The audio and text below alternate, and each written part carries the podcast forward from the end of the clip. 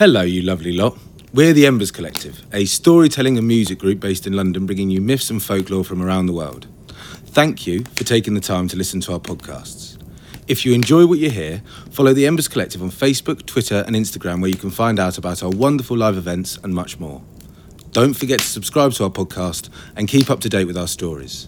So come warm yourself by the fire, get comfortable, and enjoy.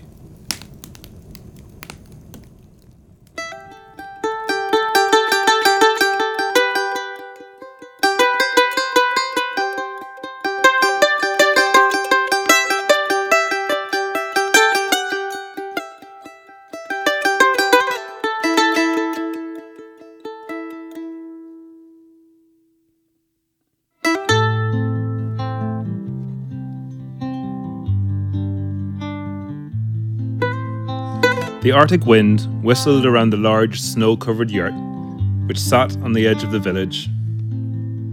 It was the darkest part of the night on the shortest day of the year. It was the night of light and darkness, of death and rebirth, of endings and new beginnings. It was the night of the turning, when the sun would make its return and grace the earth with its light and warmth. Tonight, however, it was well below freezing, and the village itself was empty and silent.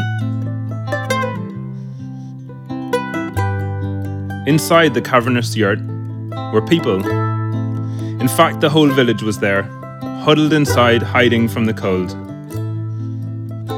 Normally, they would light a fire to stave away that cold, but not tonight. Tonight was different. Instead, they held each other close under the skin and fur of reindeer, and young children were wrapped like presents and put under layers around the edges of the yurt to protect them for the short time without heat. People chatted, murmuring of conversations here and there. Most of the men smoked a pipe while the women wove together pieces of skin to make more blankets. Some of the people slept as they waited in preparation for what was to come.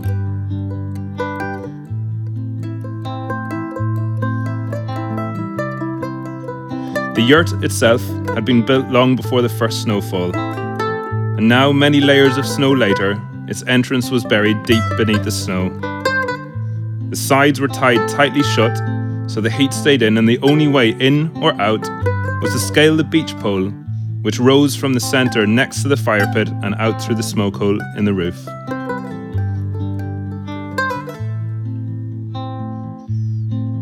All of a sudden, the yurt fell silent as they heard a thud and a scraping noise from outside.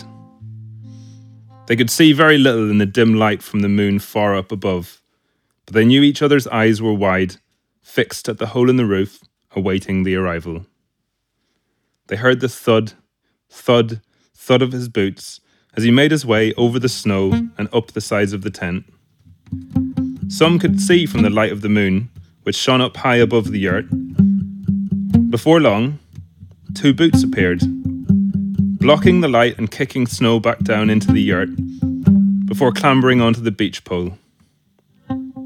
With a sack on his back, he began shimmering down and landed in the soot and the ash of the fire pit. Boots, which were already covered in soot, stomped on the ground as the figure stood upright and looked around the tent. In the darkness, they could see that his eyes were already twinkling, even though there was very little light to reflect. The tent was completely silent. Nobody moved a muscle, not even the goat which had been brought inside. They sat, waiting in silence, and held their breath. Nobody dared to speak. The figure from the roof stepped towards the village leader, moving effortlessly in the darkness, and it was he who spoke first. Stretch out your hand. Stretch out your hand, he said.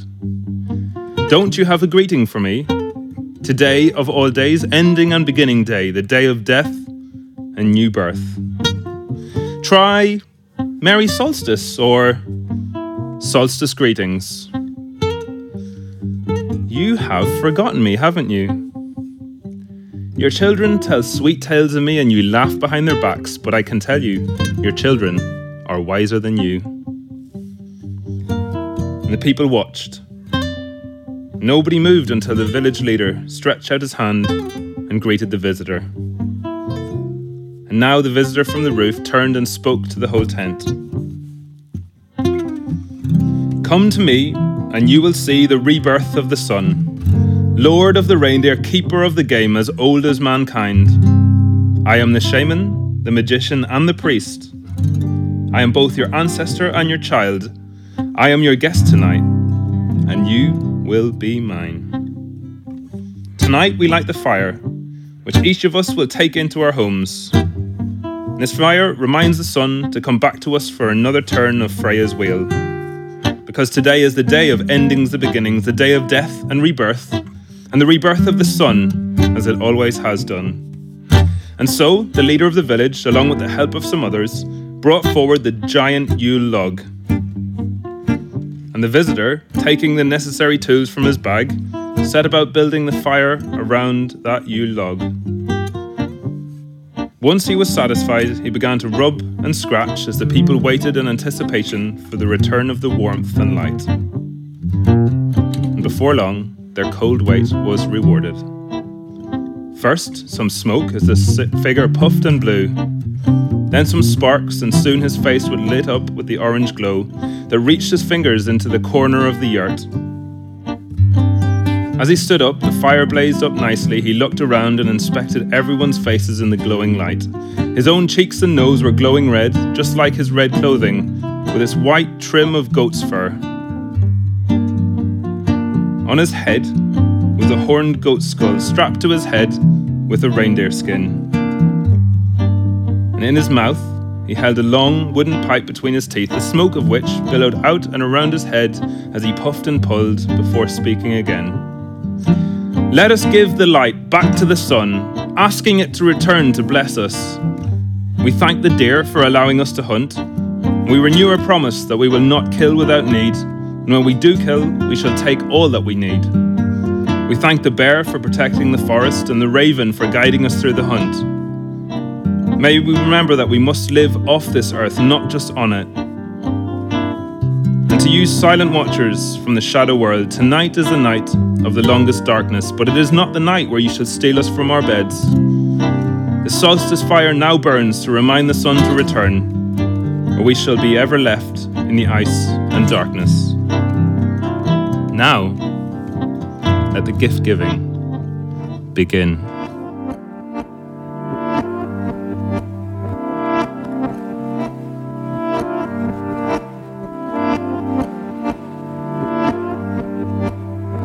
With that, he removed his sack and began doing what he came to do.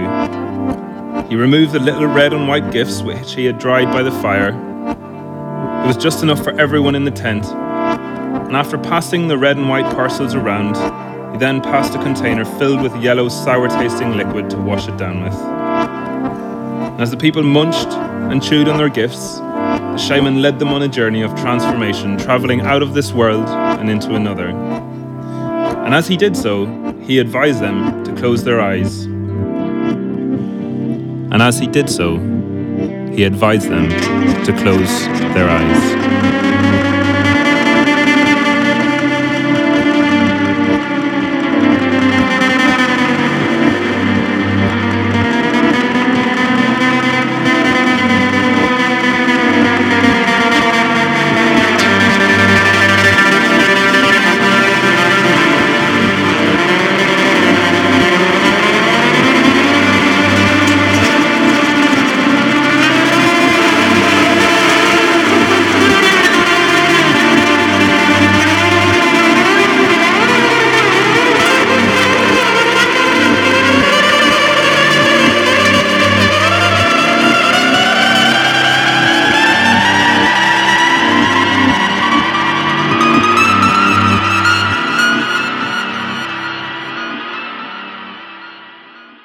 Nobody was quite sure when the shaman had left. Certainly no one had seen him leave, but as a few began to open their eyes, he was no longer there. That night was a busy night for him, and they knew he must have moved on to the next group, awaiting their gifts. The tent itself seemed to be transformed. It looked much bigger. The light from the fire now stretched and extended to each corner and crevice, banishing any shadows and darkness. It was warmer now, much warmer. So much so they removed their coats and their skins. Some remained, eyes closed, drifting between worlds with figures dancing in their heads. Others began to talk and giggle and laugh. The laughter seemed to bounce and echo from person to person. Some sat staring into the fire, watching the reds, oranges, yellows, and blacks rising and flickering, turning into the white smoke which rose up out of the hole in the roof towards the night sky. And then the singing began. First one person, then others joined in. Even if they didn't know the words, they began to hum and murmur along. And the notes reverberated and shook the tent as everyone swayed from side to side. And as tends to happen at these occasions, someone began to play a drum. The beat started slowly, and the people began to move and shuffle. They didn't notice it at first, and they began to shake and bob from side to side. And then the drums got louder. The singing grew louder as the people got to their feet, unable to stop moving, and they began to dance louder and louder and faster and faster as the people began to move their feet. They twisted and weaved their way around one another, the tent now seeming endless. Their movements were fluid and they danced faster and faster, their feet stomping, hands clapping, bodies twisting and shaking as they felt themselves transform. Antlers sprouted from their heads as their hooves stomped on the ground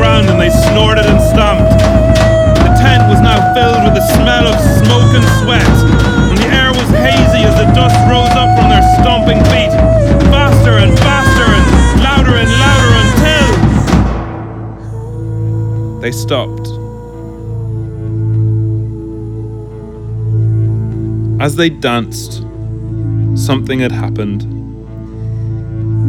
I guess, in the clumsy way where we try to put words on things, we would say they began to fly. But that's not necessarily how they would see it. Instead, they saw how they pulled the stars and pulled the moon and pulled every inch of the night sky down through the smoke hole in the roof and filled the tent with the infinity of space which now surrounded them. They were of this universe, not simply living in it. And there they were, floating amongst the stars and the moon, dancing through the endless darkness.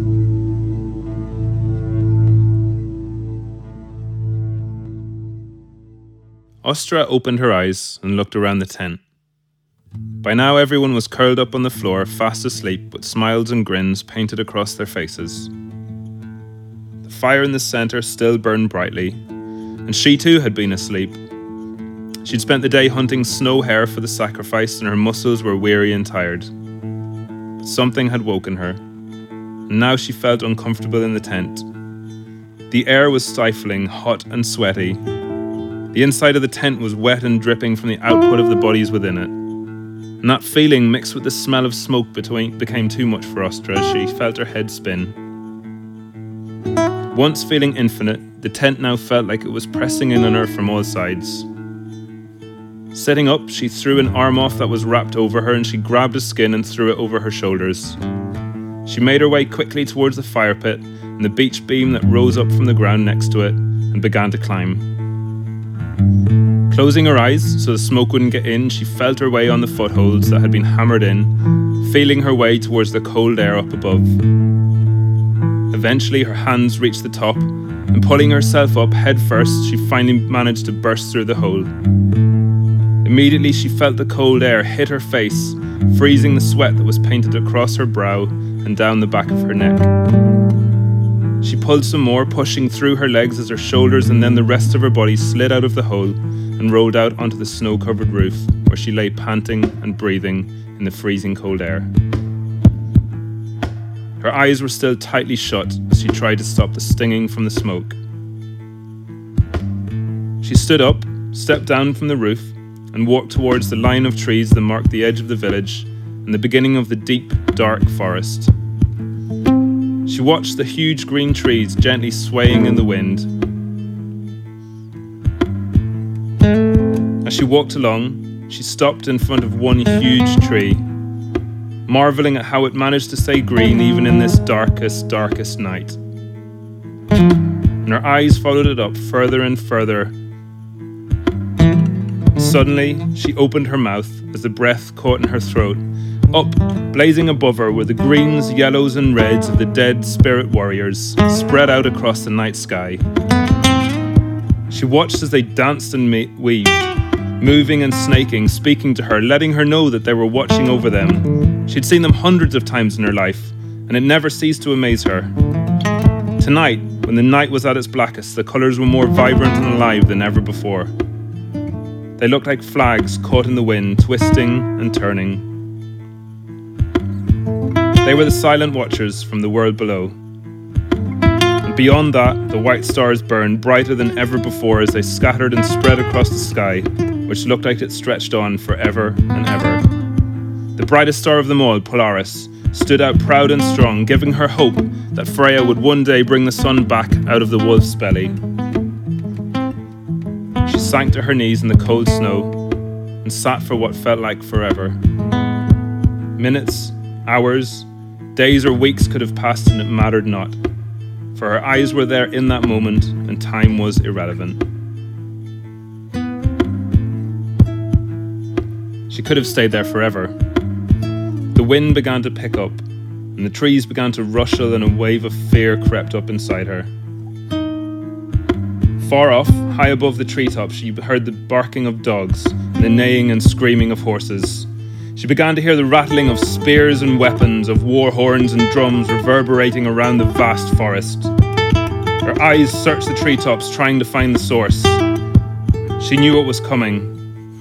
Riding Sleipnir his eight legged horse, bearded Odin was leading his wild hunt across the winter night. During Odin's wild hunt, all the inhabitants of Hell took to the night sky armed and ready for war. They rode pitch black horses and goats, jet black hounds by their sides with burning red flames for eyes.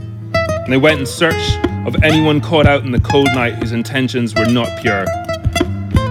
On that night of death and rebirth, of darkness and light, the night of beginnings and endings. Fear gripped her, for she knew if she were caught by the wild hunt, she may be taken to the other world, never to return. She stood up and tried to run back to the yurt, which now seemed much further away than she had remembered. But her legs had gone numb. Kneeling in the cold snow for so long, she stumbled and fell, and her face buried deep into a mound of snow. The noise around her grew louder and louder, and she swore she felt the hot breath of Odin's hounds on the back of her neck. The noise was so loud now that she had to cover her ears, repeating over and over and over that her intentions were good she meant no harm on anyone, and this night, and just as she thought her eardrums would burst, the sound began to ease and drift away. She heard the rattling of chariots and the stomping of hooves passing over and farther away into the darkness. And soon, the endless silence returned as if nothing had happened. Sitting up, she looked around squinted at the moon. Looking harder, she was sure she could see a shadow passing over the bright orb of light. It looked like reindeer. Eight, in fact. Their hooves and antlers were silhouetted against the light of the moon. Behind them was a sleigh, and in the sleigh was the shaman, dressed in the red of the gifts he had given. She could see the goat skull on his head shining against the moon. And just before he disappeared, he seemed to turn to her and wave.